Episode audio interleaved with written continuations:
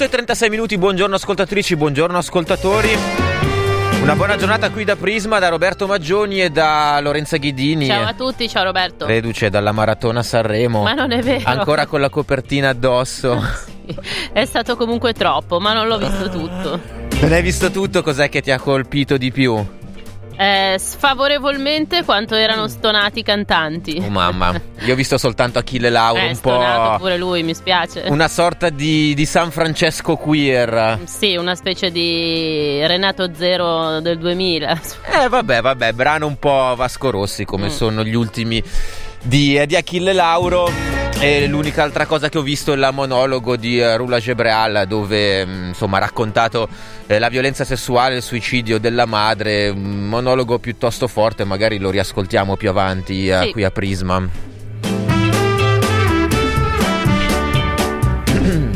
Partiamo però dagli Stati Uniti eh, perché insomma siamo ancora in attesa dei risultati eh, delle primarie in Iowa e nel frattempo Trump ha tenuto il eh, discorso sullo Stato eh, dell'Unione, una figuraccia bella grossa quella dei dem statunitensi. Beh sì, diciamo che ci sono 24-48 ore molto favorevoli per Donald Trump perché l'avvio delle primarie democratiche è stato effettivamente una, mm, come dire, a dir poco problematico, ancora non ci sono i risultati dei caucus dell'Iowa.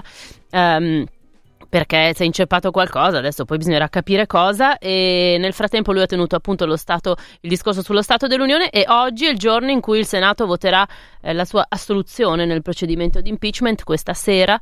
Um, perché vabbè i numeri parlano chiaro fin dall'inizio si sapeva che non avrebbe avuto nessun problema a passarla liscia e quindi diciamo uh, in questi, in questi, due giorni tutta acqua al mulino di Trump. The, Noi... the best is yet to come, ha eh, detto sì, ieri, il meglio deve ancora venire. Meglio deve ancora venire che secondo me, adesso se non ricordo male, era uno slogan di Obama proprio al momento ah, della candidatura per il secondo mandato, ma comunque.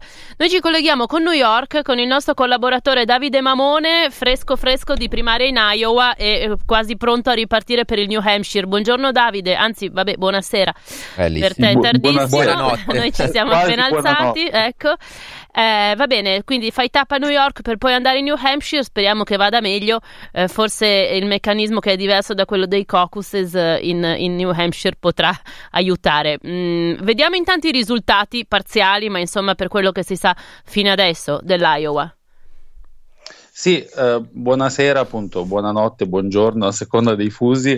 Eh, speriamo che New Hampshire vada meglio, ecco, sono primarie più tradizionali, simili a quelle che conosciamo noi, per cui non dovrebbero esserci i pasticci che ci sono stati eh, in Iowa. I, I, dati parziali che sono stati rilasciati ieri nel pomeriggio americano, serie italiana, danno Pete Buttigieg in testa eh, con il 26,8% seguito da Bernie Sanders con il 25,2, poi Warren 18,4 e Biden, che è un po' la grande delusione di questi caucus finora, al 15,4.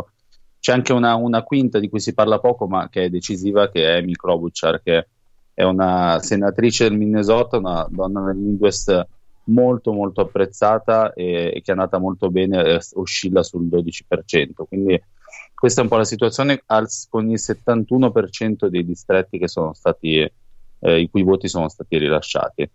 Sarebbe un risultato mh, mm, piuttosto inaspettato? Sì, sì, inaspettato perché eh, fino al 48 ore dal voto si pensava fosse una, una, una, cosa tra Biden e Sanders, tra i due, diciamo, non proprio giovanissimi, eh, buon, buon temponi della politica americana.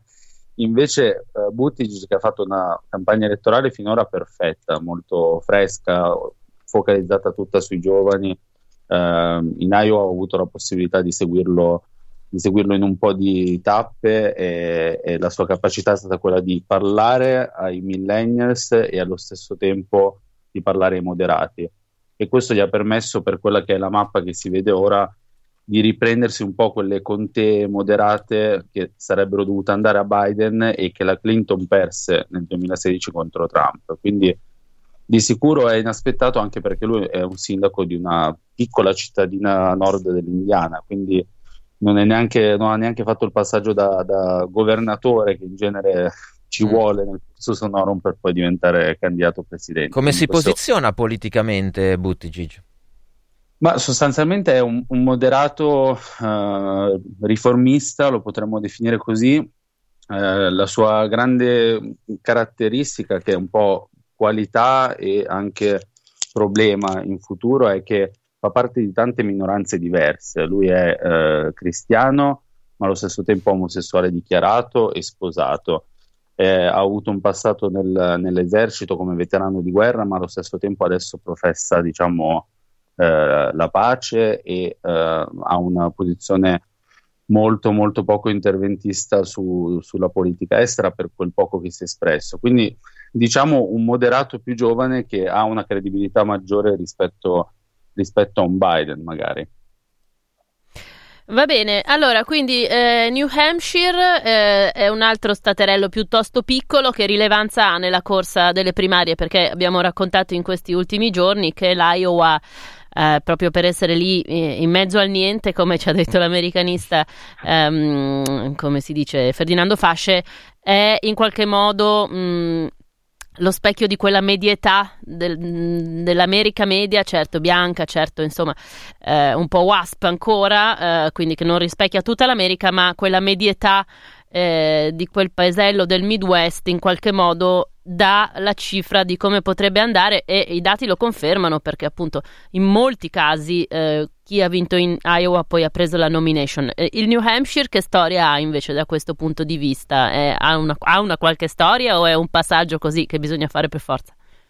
È, è un passaggio ancora, ancora minore, ma sopra, non tanto per la, la dimensione dello Stato, che anche in questo caso è uno Stato molto piccolo, la rilevanza che ha il fatto di essere uh, la prima primaria vera e propria, però non, non ha anche in questo caso una, una rilevanza a livello di uh, rappresentazione ecco, dello, del, del, paese, perché le minoranze andranno al voto in modo più massiccio in South Carolina e in Nevada, che sono, anzi Nevada e South Carolina, che sono le due, le due tappe successive, e, mh, si prevede nel New Hampshire che vada molto bene Sanders perché eh, richiama un po' quel, quell'elettorato, eh, per cui insomma non, non an- anche in questo caso candidati come Biden vengono un po' penalizzati perché Biden è molto seguito e supportato dalle, dalle minoranze del paese, soprattutto afroamericana e latina. Magari potrebbe esserci ancora una lotta a due tra, tra Buttigieg e Sanders. La cosa caratteristica del New Hampshire è che è tra i dieci stati più ricchi del paese, mm. ma allo stesso tempo è in ginocchio per la crisi degli oppioidi, quindi è un tema mh, enorme in quello stato. Nel 2016 la Clinton e Sanders ci fecero campagna elettorale in modo massiccio. Quest- questa tornata mi sembra se ne stia parlando un po' meno, ma i numeri fanno, fanno veramente impressione. Quindi è un po' questo stato sopra il Massachusetts dove fa molto molto freddo in mezzo alle montagne, insomma staremo a vedere. Ecco. Crisi degli oppioidi eh, sono i farmaci eh, a sì. base di, di, di, oppiacei che insomma hanno falcidiato eh, insomma, la popolazione statunitense, una quantità di morti impressionante. Sì, superiore a, anche alla, alla guerra del, del Vietnam. Il, il, diciamo, il nome di cui più si, si, ha conoscenza è il famoso fentanyl, mm. che ha fatto veramente eh, molte, molte, vittime. Il, in genere il ciclo poi da, è partito dalle, dagli antidolorifici legali, dal, dal, dal, loro abuso, dalla dipendenza che questo ha provocato e poi è ricaduta diciamo, eh, nell'utilizzo di, di elementi più forti e poi insomma, ai casi di overdose di cui si sa. Ed è sintomatico il fatto che sia avvenuto in uno stato che è tra più ricchi, quindi perché è una, un qualcosa che non, non, ha discriminazione di classe. Ecco. Mm-hmm. Eh, un'ultima cosa prima di salutarti, Davide. Eh, previsioni su quando arriveranno i eh, risultati definitivi eh, del caucus in Iowa?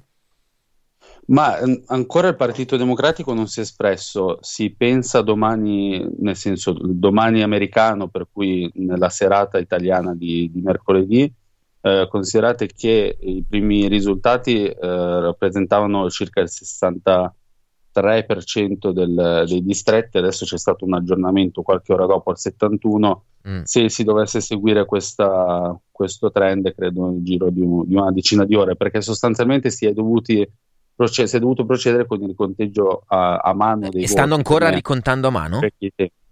Eh sì, perché sostanzialmente eh, è successo questo, che eh, un tempo, fino al 2016, i presidenti dei vari distretti telefonavano quando avevano i risultati scritti sul loro foglio di carta, telefonavano alla base del partito e, e letteralmente eh, diciamo, recitavano i, i, i numeri. Eh, oggi invece nel 2020 si è voluta introdurre questa, questa app eh, nel quale i presidenti dei distretti inserivano direttamente loro eh, le cifre e i dati eh, diciamo che emergevano da, dai loro collegi. Il problema è che l'app non ha funzionato, eh, che alcuni presidenti non l'hanno neanche mai scaricata perché dobbiamo ricordarci che molti sono anche magari volontari da zone rurali che non hanno nessun interesse a scaricare un'app e, e tutto questo ha provocato poi una, una confusione nella confusione quindi il, il, partito alle nove e mezza di sera del lunedì ha deciso di procedere col conteggio manuale. Chissà quanto gongola Trump e quanto è contento di tutto ciò. Grazie Davide. Davide Mamone da New York, il nostro collaboratore per uh, queste primarie democratiche, grazie mille. Grazie e buona giornata a voi. Ecco, adesso è con noi l'americanista Fabrizio Tonello perché, come dicevamo, ieri Trump ha tenuto il suo eh, eh, discorso sullo Stato dell'Unione e quindi andiamo un po' eh, dentro le parole del Presidente insieme al professor Tonello. Buongiorno e benvenuto. Buongiorno. Ma intanto, The best is yet to come non era uno slogan di Obama? Ehm, ma sono sempre mm, slogan molto uh, banali, anche Reagan ha detto è, è di nuovo uh, l'alba per l'America ed era nel 1980, quindi il, il, futuro sembra dominare sul passato negli Stati Uniti, quantomeno nelle, negli slogan dei politici. Ho chiesto aiuto a Google, 7 novembre 2012, anche Obama pronunciò questa frase. Mm, vabbè, comunque sì, insomma non è di quelli più distintivi del, delle campagne di Obama, indubbiamente. Eh, va bene, the best is yet to come, però eh, Trump eh, intanto ha vantato, per esempio, successi eh, in economia eh, e, e, ha detto insomma che gli Stati Uniti non sono mai stati così forti e rispettati. Lei che cosa l'ha colpita di questo discorso in particolare? Che cosa dobbiamo segnalare questa mattina? Ma eh, intanto eh, il, come al solito eh, Trump ha esagerato eh, parlando di un, eh, di un, declino nelle morti di overdose di cui eh, si è, si, è appena, si, è, appena, parlato. Il, in, naturalmente ha promesso di proteggere Medicare e la Social Security quando invece la politica dei presidenti repubblicani è sempre stata quella di tagliare, ridurre o cercare di privatizzare questi ehm, eh, servizi sociali.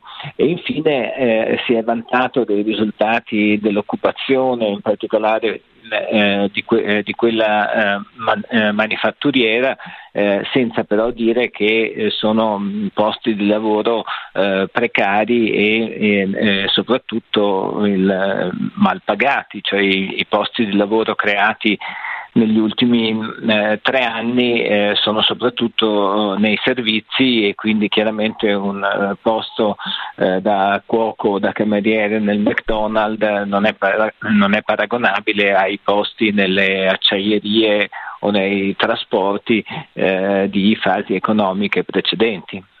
Ecco, Trump ha parlato davanti a un congresso forse diviso come mai prima.